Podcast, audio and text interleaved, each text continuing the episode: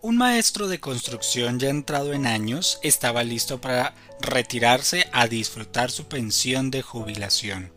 Le contó a su jefe acerca de sus planes de dejar el trabajo para llevar una vida más placentera con su esposa y su familia.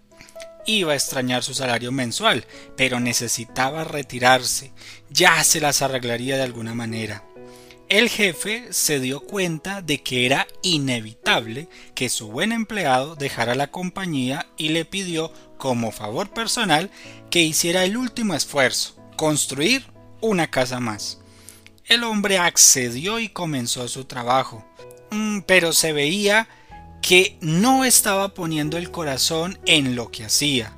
Utilizaba materiales de inferior calidad y su trabajo, lo mismo que el de sus ayudantes, era deficiente. Era una infortunada manera de poner punto final a su carrera. Cuando el albañil terminó el trabajo, el jefe fue a inspeccionar la casa y le extendió en sus manos las llaves de la puerta principal y le dijo Amigo, esta es tu casa es un regalo para ti por tantos años de trabajo conmigo. Si el albañil hubiera sabido que estaba construyendo su propia casa, seguramente la hubiera hecho totalmente diferente.